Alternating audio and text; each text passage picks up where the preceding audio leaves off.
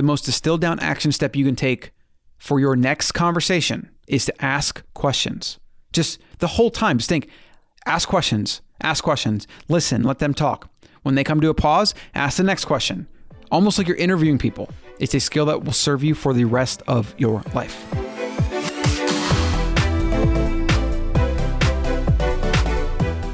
Hey, hey, Colin here, back with another episode of the Shut Up No One Cares Get Back to Work podcast, a bite sized show covering mindset, productivity, and big ideas rooted in timeless first principles that will stand the test of time. I'm your host, Colin Stuckert, founder and CEO of Wild Foods Co. and the ancestralmind.com, and I'm obsessed with living the best life I can and helping others do the same. So today's show is no exception. We have a big idea that is not going to change, that's based on getting better results with your fellow human beings, relationships, strangers, coworkers, teachers, what have you. The concepts in this episode are going to apply universally to all of your interactions with people. And if you've ever wanted to persuade, if you've ever wanted to understand, if you've ever wanted to get people to think differently or to maybe change their behavior, it's always going to be rooted in this single simple thing you can do that you can literally do today, do tomorrow, do forever. And it requires a fundamental change in how you approach most social interactions. But it is something that's attainable. It will take some time to build. And I know I'm building it up, but it's important for you to really think about this from a foundational level and don't see this as just a gimmick. This is kind of a fundamental way to live life. It's it's it's a change. And for most of us, it doesn't come that naturally. What am I talking about here? Well, it's based on an article I wrote actually today, which you can find over at colin.coach slash blog. I'll have links below as well. The title of the piece is Statements Don't Work Why Asking Questions is the Secret to Persuasion.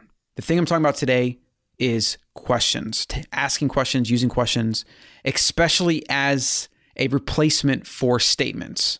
We all make lots and lots of statements. We love to talk. We love to impress people with our way of thinking. We think usually that our way of thinking and what we have to say will persuade people and that we see things clearly and that we're right in a lot of cases. And the reality is, if you actually look at science, the more often you challenge somebody's belief or you try to persuade them from something they already believe right now using statements and, and telling them or persuading them or showing them facts, they actually become more rigid in what they believe. So it has a backfiring effect. So when we talk to people, when we make statements, when we try to persuade them through our words, through long text messages, through long comments, we actually end up getting the reverse effect of what we're trying to accomplish. The way to actually persuade people, and this is thousands of years old when Socrates figured it out and was talking about it, is using questions. Now, you probably intuitively grasp that. This probably isn't groundbreaking to you or revolutionary, but what are you actually doing with it? Are you the type that asks a lot of questions that lets other people talk? Or do you force upon your opinions on other people? Do you like to use flowing language and lots of words and sentences and paragraphs and sound really convincing because you think you sounded good? That's what you want to avoid. And that's a that's a major mental trap. You see it with managers, CEOs, people in relationships that are more dominant. Like we think that people hear us because they're sitting there and maybe the sound waves are hitting their eardrums, but that doesn't mean they're understanding. And there's actually a big difference and a major delineation between hearing and understanding. What you're trying to do when you communicate to someone is you're trying to get them to understand. You don't really care if they hear you. If they grasp the primary couple points of what you're trying to say, that would be success, whether they really remembered or understood every single word you used. And most of what we're trying to do is get people to accept like one or two things or or think about one specific thing that might be a little bit different or open up just a little bit. And we use lots and lots of words and quotes and examples and, you know, sounding good, persuasively sounding good, I should say, talking. And really what we need to do is ask questions. There's a reason this is taught in law school. It's the Socratic method. It works.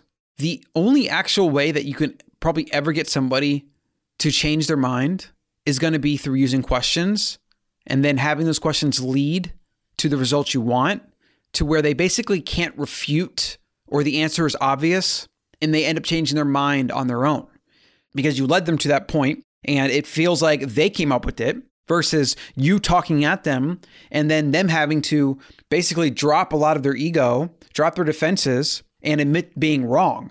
When you try to push somebody to admit being wrong, you're going to always fail. That's just a failing proposition for humans. Humans don't like it. We have egos, we have to protect ourselves. It just doesn't work. There's a lot of evolutionary reasons for that, but whatever. We'll talk about that another time. If you want people to change their mind or to do anything that you want, especially if they're rigid in what they're believing or doing right now, and they don't want to change their mind or do what you want them to do, you have to use questions as the means to persuade. And there's a lot of times where even if you use the best questions ever, you're not going to change people's mind. This stuff takes time. You're better off taking a little whittle approach. You're better off leading by example, especially if it's something major habit changing like diet. Like, for example, you want your parents to eat better. You know, it's going to pretty much happen by offering small nuggets of suggestion, letting them ask you questions, even, and then just leading by example. And of course, you can kind of get into discussions about this and use the Socratic method I'm talking about today to good effect, but people aren't going to just change, you know, behaviors they've had for years overnight because you ask them a few questions. So that's kind of kind of a disclaimer to keep in mind. The other thing with this is this is very subtle, and some might not like the idea that it is kind of a form of manipulation, but I don't know, like persuasion, ma- manipulation, whatever. Humans are manipulative creatures. Uh, you could say we're persuasive creatures. It just really depends on how you use it. So you're going to use your persuasion for good or for worse. That's going to be up to you. And whether that's going to be then labeled manipulation or simply persuasion is just going to be based on opinion. Most of the time, we need people to open their mind, to change their mind, to do things that are good for them. So if that means we have to manipulate them or even trick them to do that, and we use questions, we lead the witness, we do things like that, then I'm all for it. Because the reality is, most people are their own worst enemy. They need people to challenge them, to persuade them, to open their mind, to drop those really bad beliefs and all these barriers that they built around their ego. Like, we need to help people eliminate that as much as possible. And if that means we understand human psychology and use something like the Socratic method to do that, then that's freaking awesome. That's great. We should do that more and more and more. So, what can you actually do? There's something I want you to take away from this short show so that you can take action today because that's again what the show's all about taking action about big ideas that are going to stand the test of time. This is something that you will use the rest of your life. You will take action with asking questions your whole life and you will benefit as you develop the habit. So, the first thing you should do is take the next time you have a conversation with somebody as an opportunity to try to ask only questions. What's crazy about this is you could pretty much ask questions the whole time, let them talk, and people will feel like you had a really great conversation, even though every single thing you said ended in a question mark. You hear it all the time. Oh, he's a great conversationalist. Or, you know, of course, you'll hear things like great listener as well. People don't really understand, though, that even if they were talking 90% of the time, they don't really quantify the back and forth. So, what people will call conversation could literally just be you acting like a therapist and asking people questions and leading them along and them talking the whole time. To a lot of people, they don't have the self awareness to really understand how often they talk or what they're saying. To them, that's probably good conversation right? As you become more aware of this, though, you can figure out how to throttle these things. So with certain people in your life, whether it's partners, friends, family, coworkers, etc., you'll figure out based on the individual, how often should you be asking questions and how often should you be sprinkling in statements? And I guarantee you, all of us right now today are probably making too many statements and not asking enough questions. So we should be flipping that. The majority of the time that we're interacting with other people, we should be using questions primarily letting them talk, and then sprinkling in statements here and there. And you might have some people that really enjoy listening. You'll find people that are inquisitive and that like sitting there to listen. But for most people, that's not really the case. Most people like to talk. They don't like to listen. They're not good at listening. So when you do this for them, you get a lot of benefit in the social cachet and the social kind of credibility that you build with them. And then you can use that to various ends, whether that's persuading people to do something or coming onto a cause or using it in selling, or using it in sales and marketing or trying to persuade your partner to do something that's good for him or her, et cetera, et cetera, et cetera. So, action step is that next conversation you have, try to ask only questions.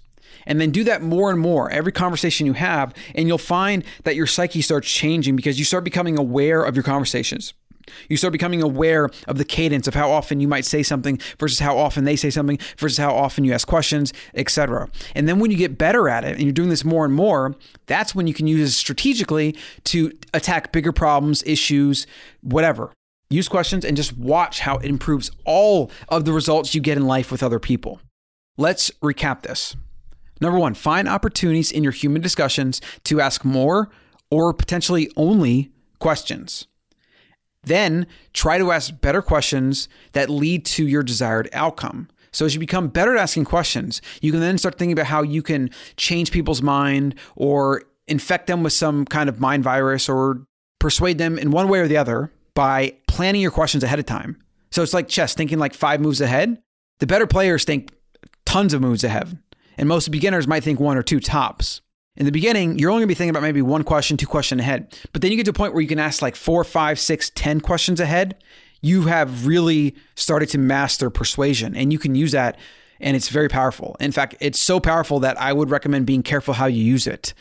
You don't it's a very powerful concept that you can use for good or for bad. Please use it for good. Please use it to make the world a better place versus just using it for selfish ends because this is so powerful. And when you get good at it, you become a master persuader. And, you know, a lot of things can happen as a result of that. So the general gist is try to make the percentage of times you ask questions higher than the percentage of time you make statements. With some people, you should pretty much be asking questions all the time and just listening. Other times, you can get more words in and you can have more of a back and forth dialogue. And those people are going to be people that usually you're the most comfortable with. Maybe they're close friends. Like my entrepreneur friends, we can do this back and forth. The ones that I've have relationships with that I've been talking to for years, we kind of understand the cadence and we have a natural ebb and flow of our conversations. So while I am always cognizant of the questions I'm asking and I'm trying to dig out things for them, let them talk, let them shine, let them look good, I'm also throwing in the statements and the talking that I want to get in as well. But those are for more advanced relationships. For all of your shallow relationships, you should pretty much always be just focusing on questions and focusing on other people. And this kind of coincides with the concept of shining the spotlight on other people, whether it's dating, relationships, coworkers, bosses. When you can shine the spotlight on other people, let them take the credit, let them feel good, build them up, make them feel good, leave them with them feeling better than when they first met you or talked to you. You're going to have so many downstream positive effects in your life, you can't even fathom it. And this is something that should be built into your psyche and come naturally. The best connectors are people that do this naturally. They probably don't even realize they do it, but they do this. They listen, they ask questions, they let people shine, they introduce people to projects, to people, to things those are what the best influencers and connectors do. And I recommend all of us learn from them and utilize some of these strategies because people are a part of life. And that's not going to change anytime soon. So I hope you take some action with this. The most distilled down action step you can take for your next conversation is to ask questions. Just the whole time, just think, ask questions, ask questions, listen, let them talk. When they come to a pause, ask the next question, almost like you're interviewing people. It's a skill that will serve you for the rest of your life. So that's it for today. Like and subscribe, share, do all those things. But more importantly, take action. And if you aren't on the Friday AM5 newsletter, where I get my best content from around the web, go to colin.coach and download that now, or I should say, subscribe now. And I will see you in the next show.